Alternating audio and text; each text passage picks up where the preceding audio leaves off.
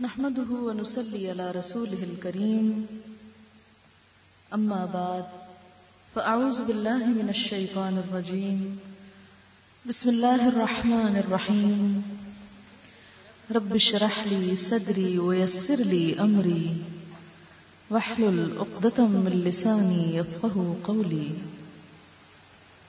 اللہ تعالیٰ کا لاکھ لاکھ شکر ہے جس نے ہمیں انسان بنایا. وہ چاہتا تو کوئی بھی اور مخلوق بنا سکتا تھا اور ہم اس کا کچھ بھی نہ بگاڑ سکتے. وہ چاہتا تو ہمیں کسی جنگل میں کوئی جانور بنا کر پیدا کر دیتا اور ہماری زندگی کا مقصد محض غذا کی تلاش، محض ٹھکانے کی تلاش اور ختم ہو جانا. اگر وہ چاہتا ہمیں کسی بچھو یا بجو یا کسی کیچڑ کے کیڑے کی شکل میں بھی بنا سکتا تھا.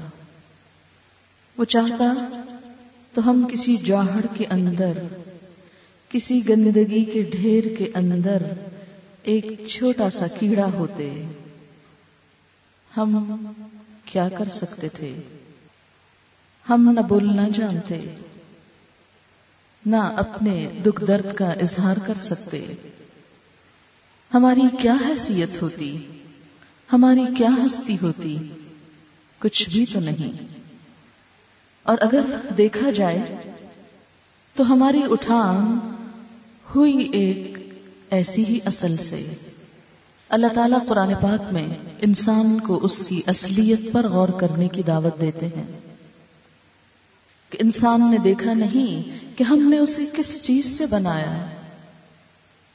ایک بے قیمت، بے قدر پانی سے جس کی اپنی کوئی حیثیت نہیں. مما امہین. قرآن پاک میں اللہ تعالیٰ ہمیں یہ بھی بتاتے ہیں کہ انسان کی پیدائش زمین سے ہوئی، لائف کی ابتدا امیبا سے ہوئی. امیبا کی پیداوار کیچڑ میں ہوتی ہے.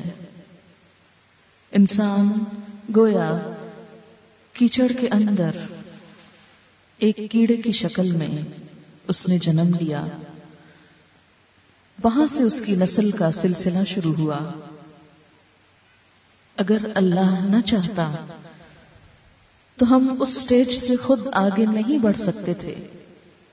ہم سب اپنی تخلیق کی ابتدا میں ایک چھوٹا سا حقیر کیڑا ہی تو تھے جسے اللہ نے نشو و نما دی اور انسان بنایا. یہ سراسر اس کا کرم ہے، اس کی رحمت ہے.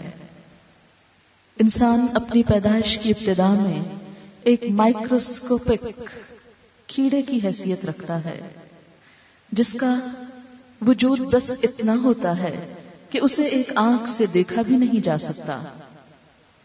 پھر اللہ تعالیٰ اسے جمے ہوئے خون کی شکل میں ڈھالتا ہے.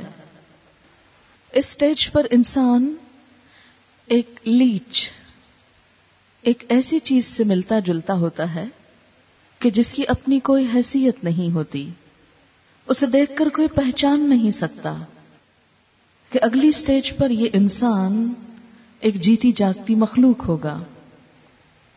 لیچ جسے جونک کہا جاتا ہے، انسان اپنی سٹیج کے اگلے مرحلے پر ایک جونک کی شکل میں ہوتا ہے، جو ماں کے رحم کے ساتھ چمٹا ہوا، لٹکا ہوا ہوتا ہے۔ اللہ چاہتا تو وہیں لٹکتا چھوڑ دیتا، وہ روح نہ ڈالتا، وہ دنیا میں نہ لاتا، ہم کیا کر سکتے تھے؟ وہ چاہتا تو ایک جونک بنا کر کسی جانور کے جسم کے ساتھ چمٹا دیتا۔ ہمیں معلوم ہے کہ جونک کی غذا کیا ہوتی ہے، خون، گندا خون پینا، عموماً جوہڑوں کے اندر بھینسیں ان کے جسموں کے ساتھ جونکیں چمٹ کر گندا خون پیتی ہیں۔ وہ چاہتا ہمیں جونک بنا دیتا، لیکن اس نے ہم پر کرم کیا اور ہمیں اگلی سٹیج پر لے آیا۔ اس سٹیج پر انسان اپنی ماں کے پیٹ میں ایک جانور سے ملتا جلتا ہوتا ہے۔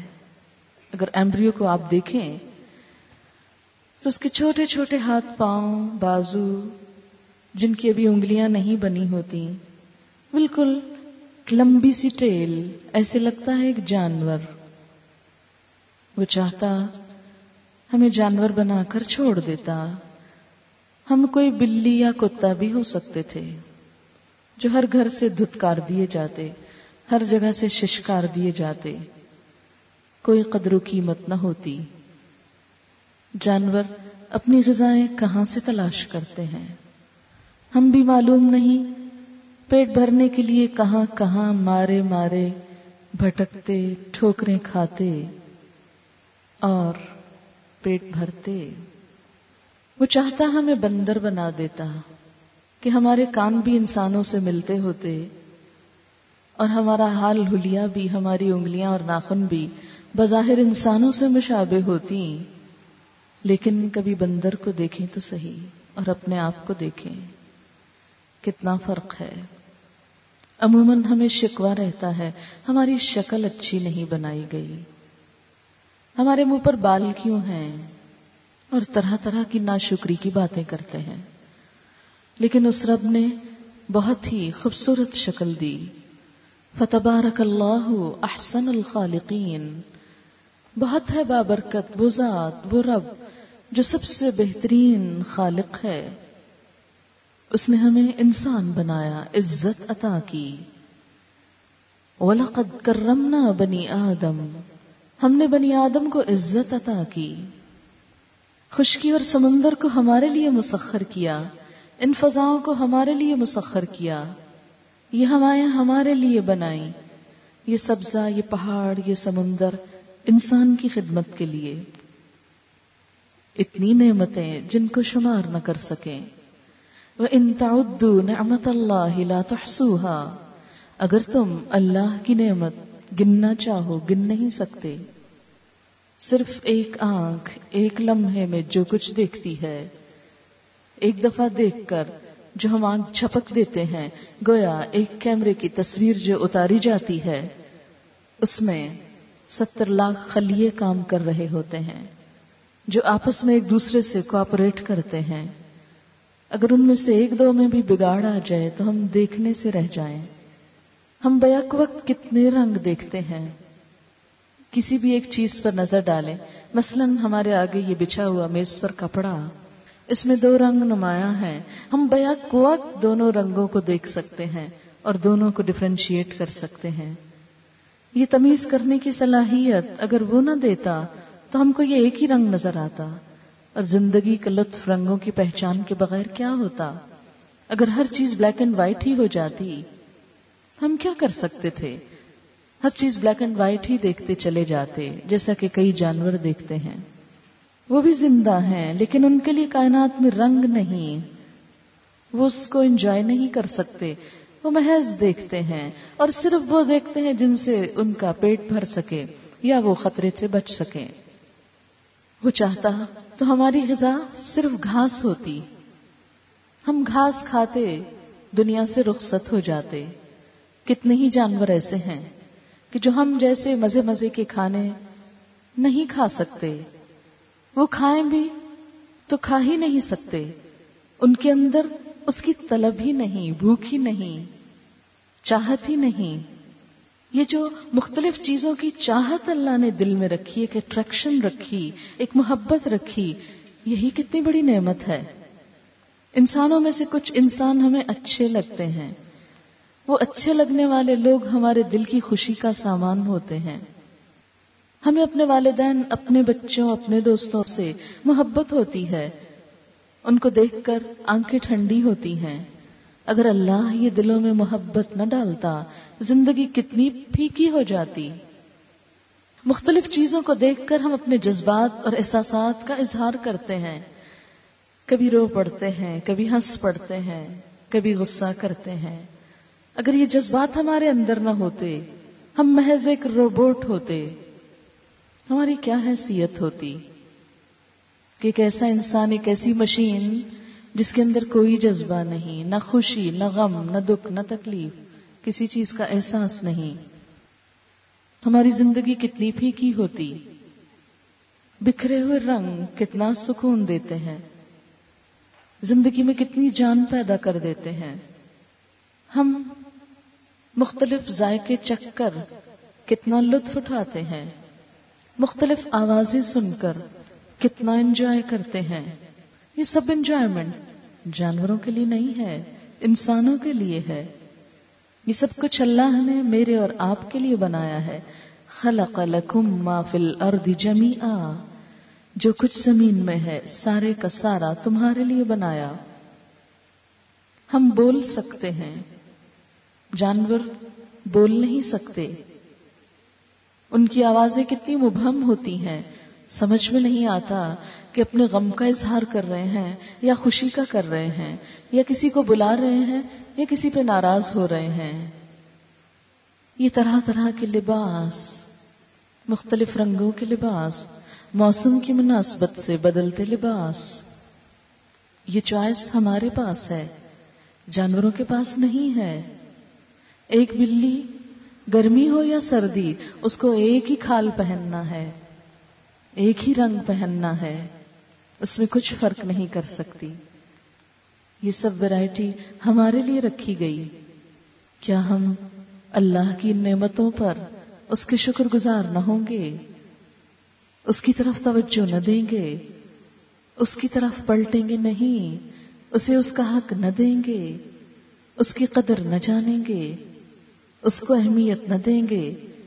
اس نے تو ہمارے لیے وہ کچھ کیا جو ہمارے ماں باپ بھی نہیں کر سکتے، لیکن کیا اللہ کی ہماری زندگی میں ہمارے ماں باپ جتنی بھی اہمیت ہے؟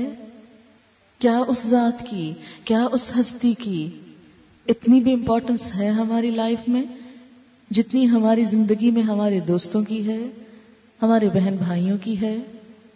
یہ مال اس نے ہمیں دیا، لیکن کتنے افسوس کی بات ہے، ہم مال کی محبت میں اس کو بھول جاتے ہیں۔ لطف اٹھانے کی طاقت اس نے ہمیں دی، لیکن کتنے افسوس کی بات ہے کہ ہم لطف اٹھانے میں محو ہو کر اسی کو بھول جاتے ہیں، اسی کو پیچھے چھوڑ دیتے ہیں، اسی کو نظر انداز کر دیتے ہیں۔ وہی امپورٹنٹ نہیں رہتا، اسی کی کوئی اہمیت نہیں رہتی۔ یہ سب رویہ کیا شکر گزاری کا رویہ ہے؟ نہیں تو پھر اس سے بڑھ کر یہ کہ اس نے ہمیں مسلمان بنایا، اسلام کی نعمت دی، اپنی پہچان دی، اپنی طرف آنے کا راستہ دکھایا، سکون اور اطمینان سے جینا سکھایا، خوش رہنے کا گر سکھایا۔ کیا اس کا ہم پر احسان نہیں؟ اور اس کے اس احسان کے بارے میں ہم نے کیا سوچا؟ وہ ہم سے کیا چاہتا ہے؟ کبھی ہم نے یہ سوچا کہ اتنا کچھ اس سے لے کر ہم اس کو کیا دے رہے ہیں؟ ہم نے اسے دینے کا کیا سوچا ہے؟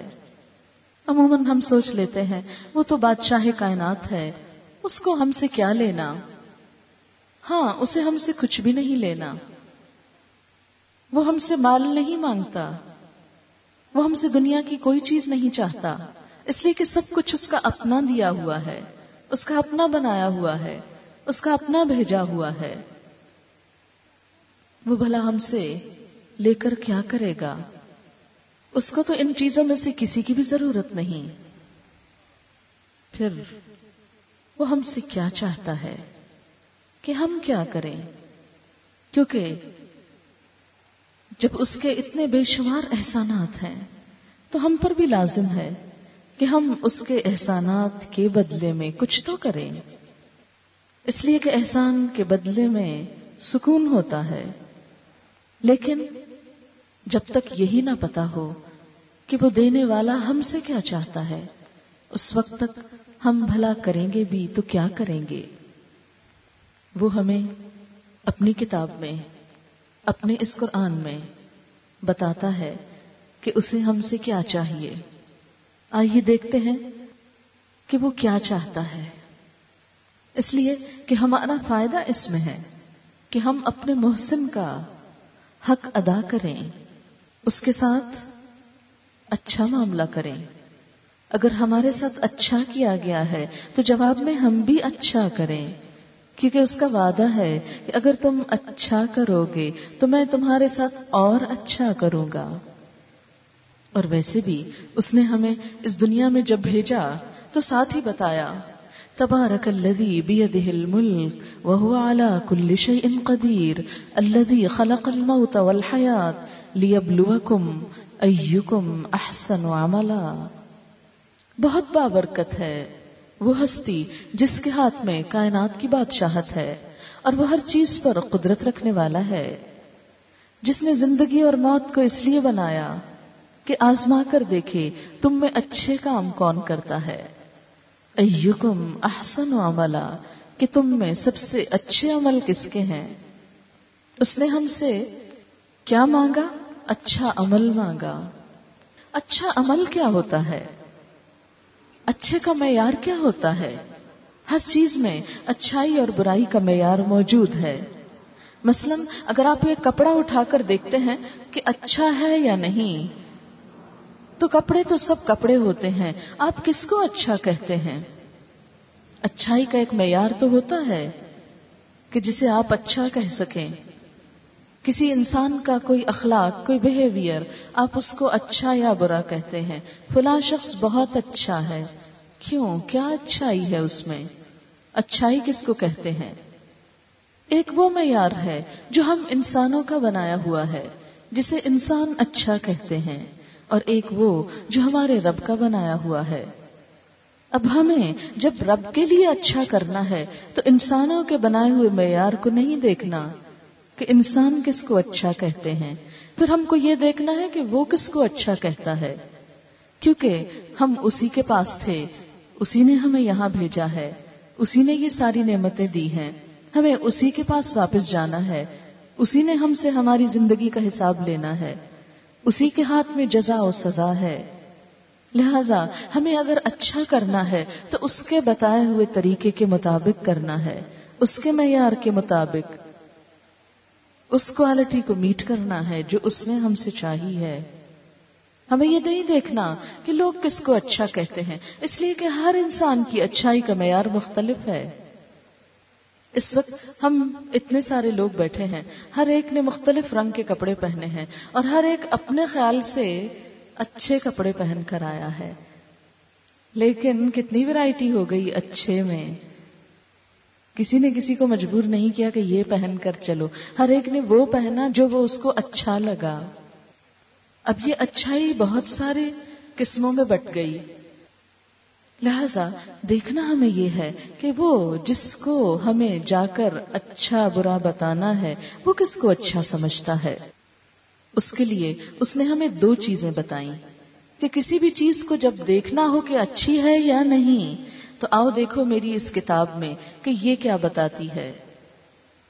اگر یہ اس کو اپروو کر دیتی ہے کہ اچھا ہے تو بس کر لو اس کو، پھر یہ نہ دیکھو کہ لوگ اس کو اچھا کہتے ہیں کہ نہیں کہتے۔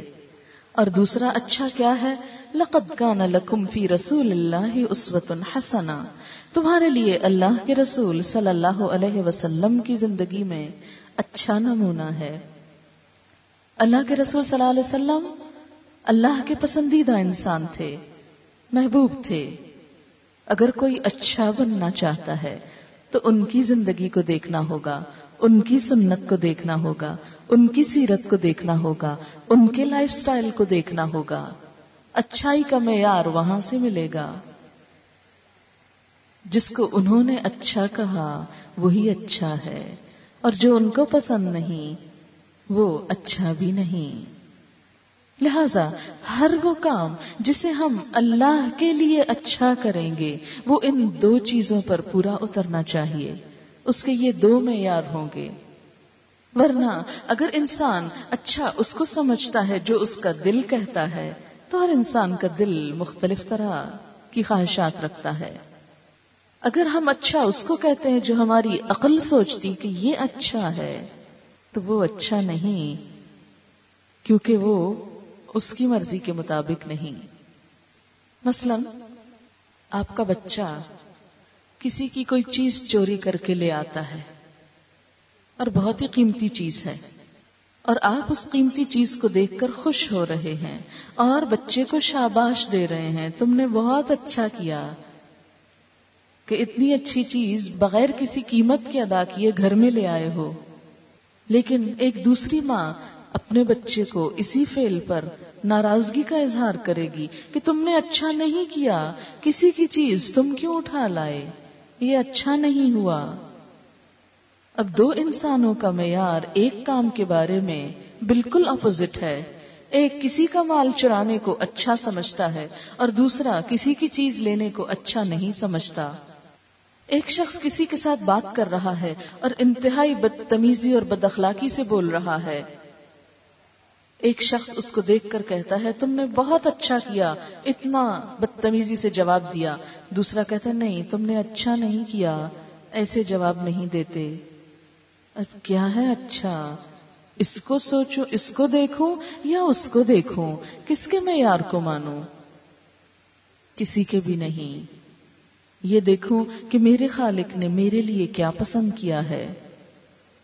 لہذا اچھائی کا معیار انسان نہیں، اچھائی کا معیار دل کی خواہشات نہیں، اچھائی کا معیار عقل نہیں، اچھائی کا معیار دنیا کا وقتی فائدہ اور نقصان نہیں۔ اچھائی بس وہ اچھائی ہے جو ہمارے خالق کی نظر میں اچھائی ہے۔ لہذا جب ہم اچھا کریں گے تو دیکھیں گے وہ کس کو اچھا کہتا ہے، ایکم احسن عملا۔ اور دوسری چیز عمل ہے۔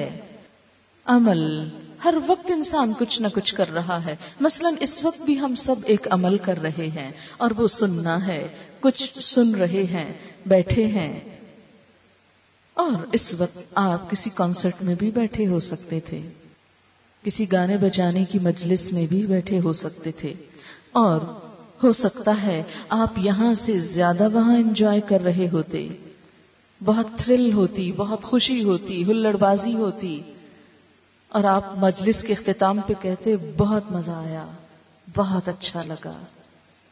کیا واقعی اللہ تعالیٰ نے بھی آپ کو اچھا کہا اور آپ کے اس عمل کو اپروو کیا؟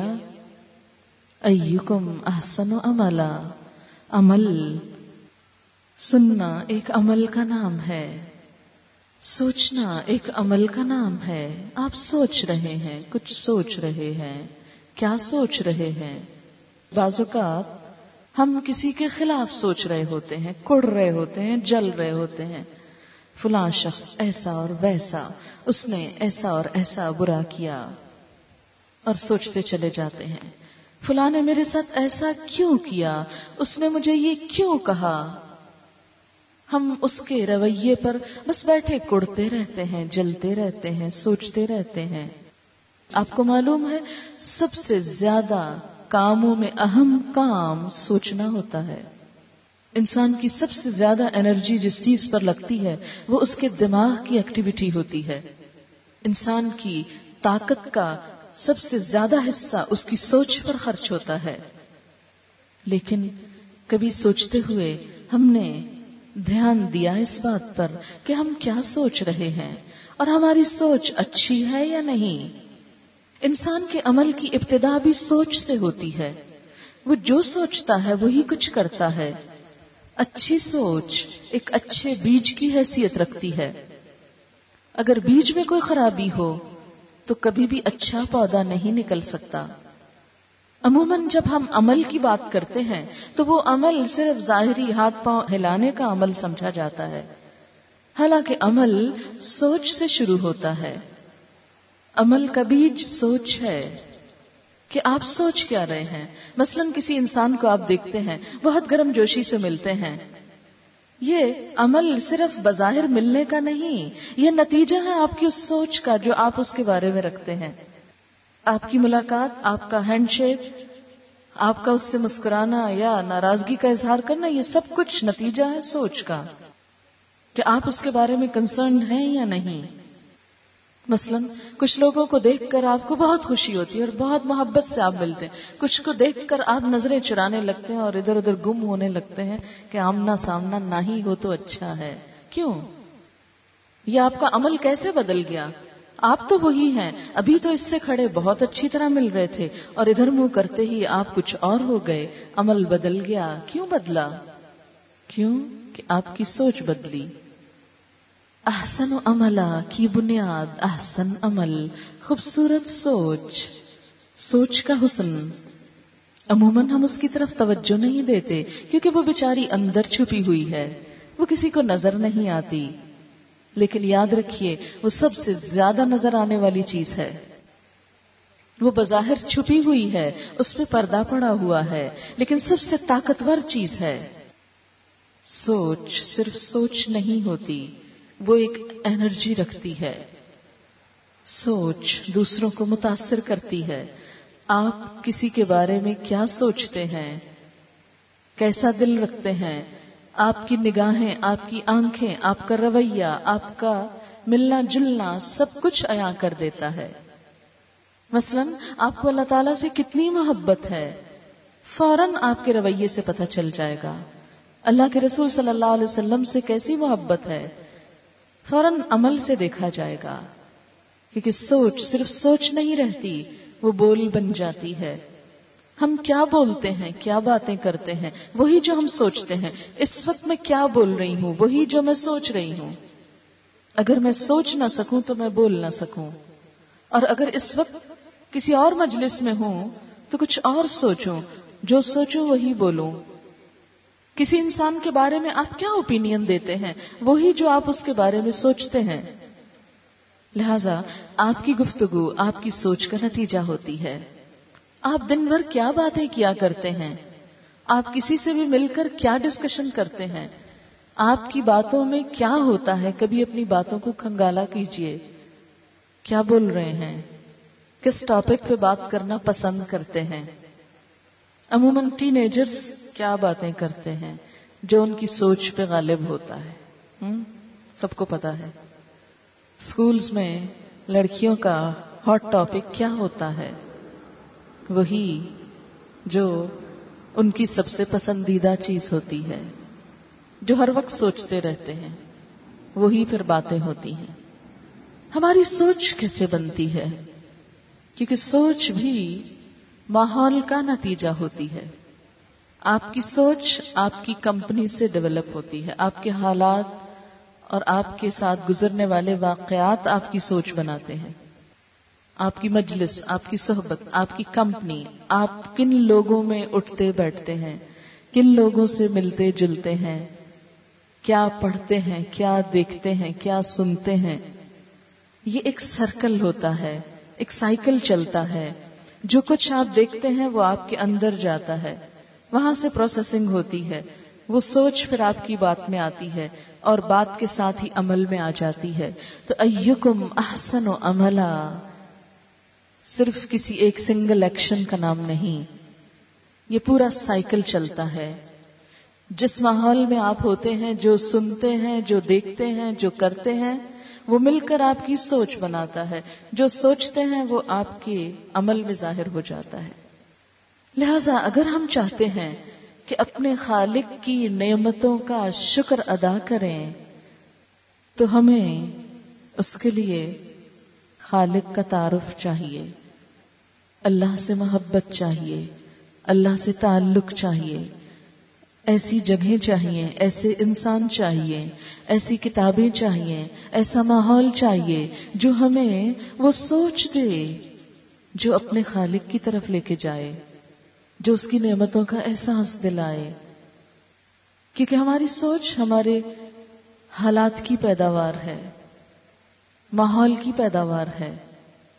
اگر چاہتے ہیں کہ احسن عملہ کر سکیں، ماحول بدل لیں، ماحول اچھا کر لیں، دوستی اچھی کر لیں، کمپنی بدل لیں، گفتگو بدل لیں۔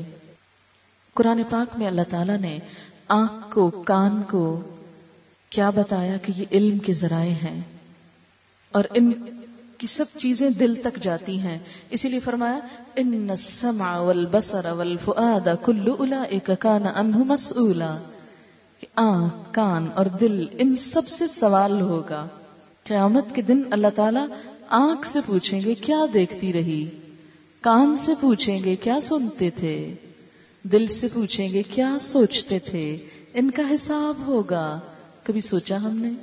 سوچتے ہی نہیں، ہم سمجھتے ہیں بس مل گئے ہیں استعمال کو، اس لیے جیسے تیسے چاہیں استعمال کریں۔ نہیں، ان سے پوچھا جائے گا، حساب لیا جائے گا، کیونکہ یہ تین چیزیں ہمارے عمل پر اثر انداز ہوتی ہیں۔ احسن عمل ان کے نتیجے میں آتا ہے۔ اگر ہم احسن عمل چاہتے ہیں تو سب سے پہلے ہمیں سوچ کو خوبصورت، احسن کا لفظ حسن سے ہے، حسن خوبصورتی کو کہتے ہیں، اور حسن کا لفظ سب کو اٹریکٹ کرتا ہے، سب کو اچھا لگتا ہے، خوبصورت چیز سب کو اپنی طرف کھینچتی ہے، بندوں کو بھی، خالق کو بھی آپ کی طرف متوجہ کرتی ہے۔ اگر آپ چاہتے ہیں کہ لوگ آپ سے محبت کریں، عموماً ہم شکوہ کرتے رہتے ہیں ہمیں تو کوئی پوچھتا ہی نہیں، کبھی ہم نے سوچا کہ ہم اس قابل ہیں کہ کوئی ہم کو پوچھے؟ ہم نے کیا کیا کسی کے لیے کہ کوئی ہم کو پوچھے؟ اگر ہم دوسروں کے لیے صرف اذیتوں کے سامان پیدا کرتے ہیں تو کوئی ہم کو کیوں پوچھے؟ ہر شخص ہم سے بھاگے گا۔ اسی لیے اگر ہم چاہتے ہیں کہ لوگوں میں بھی اچھے ہو جائیں، جو انسان کی ایک ضرورت ہے کہ انسان دنیا میں پرامن طریقے سے رہ سکے، اسے لوگوں کی پروٹیکشن حاصل ہو، اور اگر ہم چاہتے ہیں کہ ہمارا خالق، ہمارا رب ہماری طرف اپنی رحمت سے متوجہ ہو، وہ ہم سے محبت کرے، ہم اس کی نظر میں کوئی مقام حاصل کر جائیں، کیونکہ ہمیں واپس جانا ہے نا اس کے پاس، ایسے ہی چلے گئے تو مشکل پڑ جائے گی۔ تو اس کے لیے اچھی سوچ، احسن عملہ کی بنیاد احسن سوچ، اچھی گفتگو، خوبصورت باتیں جو طنز اور تانوں سے پاک، جو گالی گلوچ سے پاک، جھوٹ فریب سے پاک، دھوکے سے پاک، سنسیئر ایٹیچیوڈ انسانوں کے ساتھ، جھوٹے وعدے نہ کریں، جھوٹی امیدیں نہ دلائیں، دوسروں کو دھوکے میں نہ رکھیں، اگر کسی کو خوش نہیں کر سکتے تو دکھ بھی نہ دیں، کوئی کسی کو اچھی بات نہیں بتا سکتے تو بری بات بھی نہ سنائیں، اچھی بات اور پھر اچھا معاملہ، دو طرفہ، اللہ کے ساتھ بھی، بندوں کے ساتھ بھی۔ اللہ کے ساتھ اچھا معاملہ کیا کہ جو کچھ وہ ہم سے چاہتا ہے وہ کریں، وہ کیا چاہتا ہے کہ ہم شکر گزار ہو جائیں، وہ ہم سے شکر گزار دل چاہتا ہے، ہم سے جھکنے والی پیشانی چاہتا ہے کہ عاجزی اختیار کریں اس کے سامنے۔ اسی لیے تو نماز کا حکم ہے دن میں 5 مرتبہ ڈاؤن ٹو ارتھ، سر نیچے لے آؤ، کیونکہ اس کے آگے جھکو گے تو بندوں کے ساتھ بھی عاجزی کرو گے۔ اس کو تکبر پسند نہیں ہمارے لیے۔ اللہ کے ساتھ اچھا معاملہ، اس کی عبادت، جیسا کہ وہ قرآن میں بتاتا ہے وَمَا خَلَقْتُ الْجِنَّ وَالْإِنسَ إِلَّا لِيَعْبُدُونَ، میں نے جن و انس کو اپنی عبادت کے لیے پیدا کیا ہے، اپنی خاطر، ہم اپنے آپ سے پوچھیں کہ جس کام کے لیے میرے رب نے مجھے یہ سب کچھ دیا، کیا میں وہی کام کر رہی ہوں یا نہیں؟ عموماً یہ ہوتا ہے کہ دنیا میں آنے کے بعد ہم ہر کام کر رہے ہوتے ہیں، بس سارے کاموں میں اس بات کا حصہ نہیں ہوتا کہ ہم اپنے رب کے لیے بھی کچھ کریں۔ ہم اپنی طاقت، اپنی انرجی، ہر چیز سے دنیا کے بڑے بڑے کام کر رہے ہوتے ہیں۔ گھر بنانا ہے، کتنی انرجی لگا دیتے ہیں، سجانا ہے، پکانا ہے، پہننا ہے، شادی بیاہ کرنا ہے، ان سب کاموں کے لیے کیا کچھ نہیں کرتے، کتنا کتنا وقت نہیں لگاتے۔ ایک ایک بازار کے چکر میں کس قدر خاری ہوتی ہے، لیکن نہیں تھکتے، خوشی سے اگلے دن پھر جانے کو تیار ہو جاتے ہیں۔ لیکن ایک نماز میں کیا اتنی ہی طاقت لگتی ہے جتنی ایک بازار جانے میں؟ صرف ایک مرتبہ نہیں، بازار میں گھنٹوں بھی گزر جائیں تو کوئی پریشانی نہیں ہوتی، نماز میں 10 منٹ بھی دل لگانا مشکل ہو جاتا ہے۔ اللہ کی خاطر تھوڑا سا مال دینا پڑے تو مشکل، اپنے نفس کی خواہشات پوری کرنے کے لیے KFC کے ایک چکر میں بہت کچھ خرچ کر ڈالتے ہیں۔ ایک وقت کے کھانے میں ہزاروں بھی لگ جائیں تو جسٹیفائی کرتے ہیں۔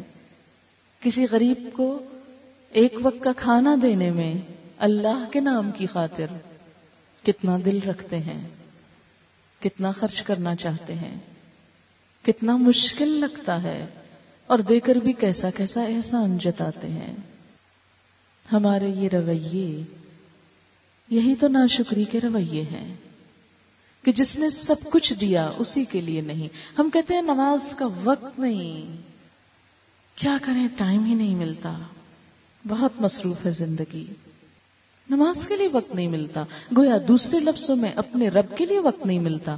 جس نے سب کچھ دیا اسی کے لیے وقت نہیں، جس نے سب کچھ دیا اس کے لیے جھکنے کا وقت نہیں، اور وہ بھی جھک کر ہم اس کو تو کچھ نہیں دیتے، خود ہی اور مانگ رہے ہوتے ہیں، اپنے ہی لیے جھکتے ہیں، اس کو تو کچھ نہیں چاہیے، اس کی بات سننے کے لیے وقت نہیں۔ دل تو بڑا چاہتا ہے ہم بھی قرآن سیکھیں، کیا کریں، وقت ہی نہیں، وقت نہیں ملتا۔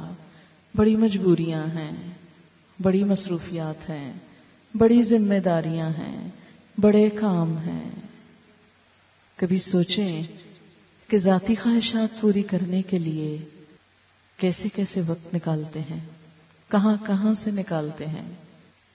دل کی مرضی پوری کرنے کے لیے کوئی مجبوری آڑے نہیں آتی، ایسے ایسے راستے نکال لیتے ہیں کہ انسان حیران ہو جائے۔ ہمارا یہ رویہ کسی انسان کے ساتھ ہو تو اور بات، اپنے رب کے ساتھ، جس نے سب کچھ دیا اس کے ساتھ تو سب سے بڑھ کر ہمیں اپنے رب کے لیے شکر گزار دل کی ضرورت ہے۔ جب دل میں شکر آئے گا تو زبان پر اس کا ذکر ضرور آئے گا، لہذا ذکر کرنے والی زبان چاہیے اور اس کی پسند کا عمل کرنے والا انسان چاہیے۔ اور اس کی پسند کہاں سے معلوم ہوگی؟ اس کی کتاب سے، اور اس کے لیے سیکھنے کی ضرورت ہے، ماحول کی ضرورت ہے، مجلس کی ضرورت ہے، اور ان سب کاموں کے لیے نیت اور ارادے کی ضرورت ہے۔ اللہ تعالی ہمیں اس کی توفیق عطا فرمائے۔ وآخر دعوانا ان الحمدللہ رب العالمین۔ کوئی سوال کیجئے، کیونکہ عموماً علم کی مجلس جب ختم ہو جاتی ہے تو پھر بات کرنا کسی علمی ٹاپک پر مشکل لگتا ہے۔ ان کا سوال ہے، قرآن سیکھنے اور پڑھنے کے علاوہ کون سے عمل ہیں کہ جو انسان کو اللہ کے قریب کرتے ہیں؟ قرآن سیکھنے کی بات جو میں نے کی وہ اس لیے کہ وہ ایک کنجی ہے جس سے دروازہ کھل جاتا ہے، ہر روز ایک نیا عمل پتہ چلتا ہے۔ جب انسان کو کنجی مل جاتی ہے نا، چابی مل جاتی ہے، تو دروازہ کھل جائے تو سب کچھ مل جاتا ہے، اور اگر وہ کنجی نہیں تو سب کچھ اندر بند پڑا ہے، کسی بھی چیز تک آپ کی اپروچ نہیں، آپ کچھ بھی نہیں کر سکتے۔ آپ دیکھیں کہ روزانہ اگر ہم قرآن کا کچھ حصہ پڑھتے ہیں یا سمجھتے ہیں یا سنتے ہیں، کسی بھی طریقے سے اپنی زندگی میں لاتے ہیں، تو وہ ہر روز آپ کو اچھا کام کرنے کا ایک نیا راستہ بتاتے ہیں کہ آج یہ کر لو، آپ کچھ عرصہ وہ کرتے ہیں، پھر ایک نئی چیز آ جاتی، اب یہ کر لو، اب یہ کر لو، step by step, gradually, slowly, تھوڑا تھوڑا کر کے آپ کی کیریکٹر بلڈنگ ہوتی ہے، تزکیہ ہوتا ہے۔ اچھے اعمال صرف چند ایسے نہیں جو گنے جا سکیں انگلیوں پر، وہ ایک چین ہے۔ اچھے کام صرف چند ایک وقتی کاموں کا نام نہیں، یہ ایک مستقل کوشش کا نام ہے، جب جا کر زندگی خوبصورت ہوتی ہے۔ اور درخت ہی کی مثال دوں گی، مثلا یہ درخت جو آج کتنا اونچا آپ کو نظر آ رہا ہے، جب یہ پہلے دن کا بچہ تھا تو کتنا چھوٹا ہوگا، جب وہ بیج سے باہر کومپل نکلی ہوگی تو کتنا منا سا۔ ایمان بھی اسی طرح جب دل میں آتا ہے تو بالکل ایک چھوٹے سے بچے کی طرح ہوتا ہے، چھوٹی سی کومپل۔ پھر اس کو پالنے کے لیے کیا چاہیے تھا؟ ماحول چاہیے تھا نا، پانی چاہیے، روشنی چاہیے، ہوا چاہیے۔ اگر کوئی ایک چیز بھی کم ہو جاتی تو یہ درخت آج اس حال میں نہیں ہو سکتا تھا۔ پھر ایک وقت آتا ہے کہ اس کو سپورٹ چاہیے ہوتی ہے۔ شروع میں آپ جیسے ایک بچے کو دودھ پلاتے ہیں تو درخت کو پانی دیتے ہیں، اس کے آس پاس حفاظت کرتے ہیں، ایک جنگلہ لگا دیتے ہیں کہ یہ ذرا بڑا ہو جائے۔ پھر جب آندیاں چلتی ہیں تو ساتھ سپورٹ کھڑی کرتے ہیں کہ یہ گر نہ جائے، ٹوٹ نہ جائے، بینڈ نہ ہو جائے، حتیٰ کہ وہ مضبوط ہو جاتا ہے۔ بالکل اسی طرح انسان کو اپنی نیکی، ایمان کے لیے پانی بھی چاہیے۔ پانی کیا ہے؟ قرآن پاک میں علم جو ہے اس کو پانی سے تشبیہ دی گئی ہے کہ کوئی بھی شخص اگر نیک بننا چاہتا ہے تو وہ اپنے ایمان کے بیج کو مستقل علم کا پانی دے۔ روشنی چاہیے ہوتی ہے۔ اس وقت اس ماحول کو ان درختوں کے علاوہ کیا چیز خوبصورت بنائے ہوئے ہے؟ یہ روشنی۔ اگر ذرا یہ لائٹس آف کر دیں تو پھر پتہ چلے گا کہ ہم کتنا انجوائے کرتے ہیں یہاں، اور ایک دم ساری خوشی گھبراہٹ میں بدل جائے گی، ایک دم ڈرنے لگیں گے، معلوم نہیں یہ کون سی جگہ ہے، کیا ہے۔ تو جیسے ایک پودے کو آگے بڑھنے کے لیے پانی کے علاوہ روشنی بھی چاہیے۔ تو یہ روشنی کیا چیز ہوتی ہے؟ یہ وہ انسان ہوتے ہیں جو بلب کی شکل میں جلتے ہیں، اچھے لوگوں کا ساتھ، جن کی ذات ایک روشنی کا سبب، ایک سورس ہوتی ہے، جن کو دیکھ کر آپ کے اندر کے ذرے چمک اٹھتے ہیں۔ ہم ذرے کی شکل میں ہوتے ہیں نا، جو سورج سے ایک دم جب رابطہ ہوتا ہے تو کیا ہوتا ہے، ذرہ اتنی تیز شعاع چھوڑتا ہے کہ آپ کی آنکھ میں آ چپتی ہے۔ کبھی ذرے کو چمکتے دیکھا آپ نے؟ تو ذرے کو چمکانے کے لیے کیا چاہیے ہوتا ہے؟ سورج کی روشنی چاہیے ہوتی ہے۔ اور صرف ایک بلب سے سارا ماحول روشن نہیں ہوتا۔ آپ نے دیکھا کچھ بڑے بڑے بلب لگے ہوئے ہیں، کچھ چھوٹے چھوٹے لگے ہوئے ہیں، یہ سارے مل کر حسن پیدا کر رہے ہیں۔ کچھ روشنی دیتے ہیں، کچھ خوبصورتی پیدا کرتے ہیں، ماحول میں فضا بدلتے ہیں، رخ بدلتے ہیں۔ تو ہمیں بھی اپنے آس پاس ایسے باہمت لوگوں کی ضرورت ہوتی ہے کہ جو ہمیں روشنی بھی دیں، خوبصورتی بھی دیں۔ اس کے بغیر اگر ہم تنہا بیٹھے رہیں تو ہمارا ایمان پنپ نہیں سکتا۔ قرآن پاک میں اسی لیے اللہ تعالیٰ فرماتے ہیں، قسم ہے زمانے کی، بے شک انسان خسارے میں ہے، سوائے ان لوگوں کے جو ایمان لائے، جنہوں نے اچھے کام کیے، ایک دوسرے کو حق بات بتائی، اور ایک دوسرے کو صبر پہ جمایا۔ صبر، گرنے لگے تھام لیا۔ وہ جیسے سپورٹ کی بات کی نا میں نے، کہ پودے کو مضبوط ہونے کے لیے سپورٹ چاہیے ہوتی ہے۔ ابتدا میں کیا ہوتا ہے، کبھی ادھر بینڈ کرتا ہے، کبھی ادھر کرتا ہے، کبھی آپ سیدھا کرتے ہیں، پھر آپ کسی چیز سے باندھ دیتے ہیں، ایک اور لکڑی ساتھ لگا کے اسے کتنے رسیوں سے باندھ دیتے ہیں آپ۔ تو بالکل انسان کو بھی ایسی ہی ابتدا میں سپورٹ چاہیے ہوتی، کبھی ادھر لڑکتا ہے، کبھی ادھر لڑکتا ہے۔ صبر وہ بھاری پتھر ہوتا ہے جو کشتی کا بیلنس برقرار رکھتا ہے۔ تو صبر ان لوگوں کی ہمت افزائی سے ہوتا ہے جو اللہ کے راستے میں، حق کے راستے میں پوری طرح جمے ہوئے ہوتے ہیں، ان سے تعلق۔ جب روشنی ہوتی ہے نا تو اچھے کام نظر آنے لگتے ہیں، اچھا یہ بھی کرنا ہے، وہ بھی کرنا ہے، ایسے بھی ہوتا ہے، ویسے۔ خاموش تعلیم ہو رہی ہوتی ہے، ایک باعمل انسان کو دیکھ کر خاموش تعلیم ہوتی ہے کہ اچھا یہ بات اس موقع پہ ایسے کرنی چاہیے تھی، یہ کام ایسے کرنا چاہیے تھا، اس جگہ پر ایسے ری ایکٹ کرنا چاہیے تھا۔ تو یہ سب کچھ مل کر ایک خوبصورت ماحول بناتا۔ جی آپ سوال کیجیے۔ ان کا سوال یہ ہے کہ ٹین ایجرز کو ہم کس طرح اپنی سوچ کے ساتھ چلائیں، کیونکہ وہ کچھ اور سوچتے ہیں، ہم کچھ اور سوچتے ہیں۔ پتہ ایسا کیوں ہوا؟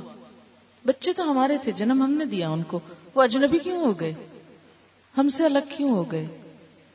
اس لیے کہ ہم نے ان کو پیدا تو کر دیا، پھر اس کے بعد ان کو حوالے کرائے ایسے لوگوں کے، ماحول دیا ایسے لوگوں کا، تعلیم دی ایسی جگہوں پر کہ جو بالکل ہی کچھ اور سوچتے تھے. اور ہم نے صبح ان کو ناشتہ کرایا، یونیفارم پہنایا، کتابیں پکڑائیں، ہوم ورک چیک کیا اور بھجوا دیا. مطمئن ہو گئے، خوش ہو گئے کہ ہم نے اپنا فرض پورا کر دیا. واپس آئے تو دیکھا کیا ہوم ورک ہے، کب امتحان ہے، کب ٹیسٹ ہے، کون سی کتاب چاہیے، کیا اور چیز چاہیے، اور یہ سب کچھ کما کما کے انہیں پرووائڈ کرتے رہے. اور ہم نے سمجھا ہماری ذمہ داری پوری ہو گئی، جبکہ ایک انسان کی تعمیر صرف ایک اسکول میں نہیں ہوتی. اور اسکول بھی ہمارے، ہم سب کو پتا ہے کہ کہاں کی کتابیں پڑھاتے ہیں، کیا نصاب دیتے ہیں، کیا سکھاتے ہیں، کیا ویلیوز ہیں، وہ کتنی اسلامی ہیں اور کتنی غیر اسلامی ہیں، ہم سب کو معلوم ہے نا. ہمارے بچوں کا قصور نہیں ہے، ہمارے نظام تعلیم، اور صرف ہم اس کو بلیم نہیں کریں گے، خود ہمارا اپنا بھی ہے، کیونکہ ہم نے ان کو وہ ویلیوز نہیں دیں، اعتماد میں نہیں لیا، محبت نہیں دی، کیئر نہیں دی، سوچ نہیں دی، ان کو اپنا نہیں بنایا. ان کو بس صرف ایک ماحول دیا، دوسرا نہیں دیا، لہذا وہ ہمارے نہ رہے. اگر ہم ان کو اپنا کرنا چاہتے ہیں تو ان کے ساتھ، ان کو ماحول دیں، ان کے ساتھ ٹائم سپینڈ کریں.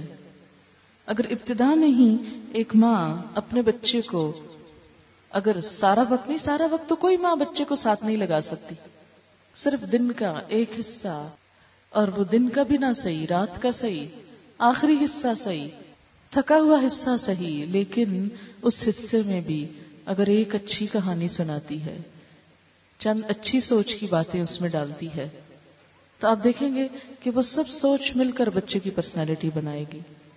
اگر وقتی طور پر ماحول اس کو بگاڑے گا بھی تو بھی اس کے اندر کی خیر نہیں جائے گی، وہ جمی ہوئی ہوگی.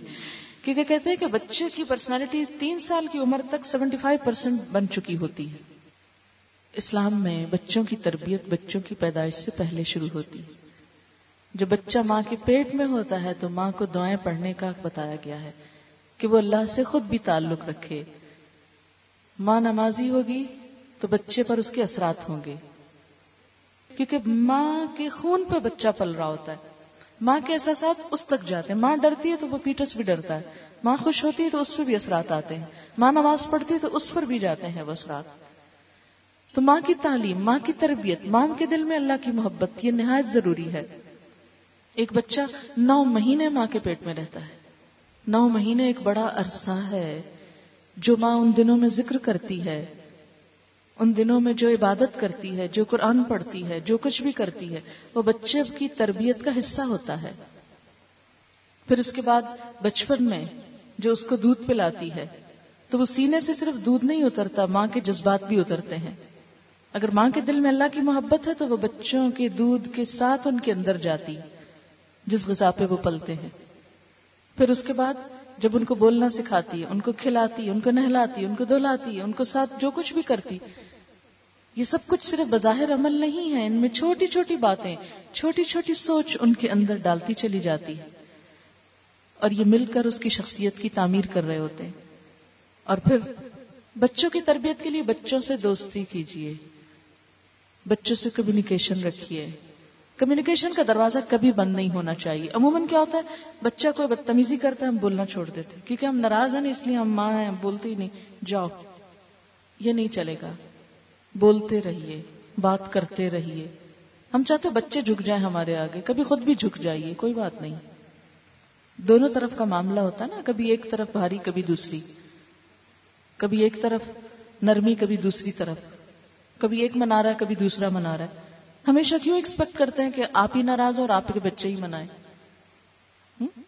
تو انشاءاللہ جب آپ کے بچے آپ پر اعتماد کریں گے، آپ سے اپنے سوچ شیئر کریں گے، تو محبت اور لگن کے ساتھ آپ ان کو اپنا پیغام پہنچا بھی سکیں گے. اور دوسری بات، ان کو اچھے دوست دیجئے.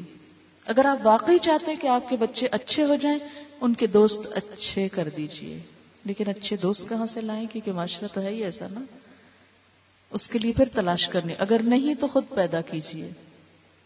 ایسے پروگرام بنائیے، ایسی مجلسیں قائم کیجئے ایسے طریقے سوچئے کہ جس سے بچوں کو اچھا ماحول ملے، کیونکہ ماں سب کچھ نہیں دے سکتی، بچہ اپنے ماحول سے بہت کچھ سیکھتا ہے، اور جہاں دیکھیں کہ بچے کی کمپنی درست نہیں، اس کو بدلنے کی کوشش کیجیے، اور پھر اچھا لٹریچر، اچھی کتابیں۔ ہم دیکھیں کہ بچوں کے لباس پہ ہم کتنا خرچ کرتے ہیں، لیکن بچوں کے لیے اچھی کتابیں خریدنے پہ کتنا خرچ کرتے ہیں۔ مجھے اچھی طرح یاد ہے کہ جب میرے بچیوں نے ریڈنگ شروع کی ابتدا میں، اللہ جانتا ہے کہ کسی جگہ کوئی اچھی کتاب ملتی تھی، کسی قیمت پر ہوتی تھی، میں خرید لیتی تھی۔ اچھا فراک نہیں بھی خرید سکی کوئی بات نہیں، بچوں کے اندر اگر اعتماد ہوا تو کم درجے کے فراک میں بھی وہ احساس کمتری میں نہیں ہوں گے، لیکن اگر ان کے اندر اچھا اخلاق نہ ہوا تو اچھا فراک ان کو خوبصورت نہیں بنائے گا۔ اچھی کتابیں کسی قیمت پر، کہیں سے، کچھ بھی، اور پھر کوشش کی کہ وہ ان کو پڑھ بھی لیں، وہ صرف کمرے کی سجاوٹ نہ ہو۔ اچھی کتابیں اچھا ذہن بناتی ہیں، پھر اچھی کیسٹس، اچھی کہانیاں، اچھے دوست، یہ سب کچھ مل کر ایک انسان بناتا۔ اور پھر بچے بچے ہوتے، کبھی ان کو بڑا نہ سمجھیے، کبھی یہ نہ کہیے کہ وہ پرفیکٹ ہو جائیں۔ 20 سال تک کی عمر لرننگ کی ایج ہوتی ہے، وہ غلطیاں کرتے ہیں، ان کی غلطیوں کو برداشت کیجئے، اس کو گنجائش دیجئے، اور ان کی غلطیوں کی وجہ سے ان سے نفرت نہ کیجئے۔ کبھی بھی اپنا بچپن سوچ لیا کیجئے کہ ہم بھی تو اتنی غلطیاں کرتے تھے، تو بچے کی غلطیاں پھر نہیں چبھیں گی، معاف کرنا آ جائے گا۔ دعا کر لیتے۔ سبحان اللہ والحمد للہ ولا الہ الا اللہ واللہ اکبر ولا حول ولا قوة الا باللہ العلی العظیم۔ اللہم صل علی سیدنا و مولانا محمد وبارک وسلم۔ یا اللہ پاک، جو کچھ ہم نے پڑھا ہے تو اسے قبول فرما۔ اگر کوئی بات تیری ناپسند کی ہو تو ہمیں معاف فرما دے، اور ہمیں اپنی اصلاح کی توفیق عطا فرما، ہمیں اپنا قرب نصیب فرما۔ یا اللہ، جنہوں نے اس مجلس کا اہتمام کیا ہے انہیں دنیا اور آخرت کی راحتیں اور برکتیں عطا فرما۔ یا اللہ، جتنے بھی حاضرین مجلس ہیں ان کے دلوں میں جو دعائیں اور نیک تمنائیں ہیں ان کو پورا فرما۔ ہم سب کی اس کوشش کو قبول کر لے، اور ہم سب سے راضی ہو جا، ہم پر اپنی رحمت فرما، ہماری آخرت کو اچھا کر دے، ہمارے دلوں کو ایمان سے بھر دے۔ یا اللہ، تو ہمارے لیے نیکی کو آسان اور برائی کو مشکل کر دے، ہماری اولاد کو دنیا اور آخرت کی کامیابی عطا کر، ان کی ساری مشکلات آسان فرما۔ یا اللہ، تو انہیں ہماری آنکھوں کی ٹھنڈک بنا، ہمیں اپنے والدین کے لیے صدقہ جاریہ بنا، ہمارے والدین پر اپنی رحمت فرما، ان کی بخشش فرما۔ یا اللہ، ان پر اپنی رحمت فرما۔ ربنا تقبل منا انك انت السميع العليم وتب علينا انك انت التواب الرحيم وصلى الله تعالى على خير خلقه محمد وعلى آله واصحابه واهل بيته اجمعين برحمتك يا ارحم الراحمين۔ الہی آمین۔ سبحانك اللهم وبحمدك نشہد اللہ الہ الا انت نستغفرک ونتوب الیک۔ السلام علیکم ورحمۃ اللہ وبرکاتہ۔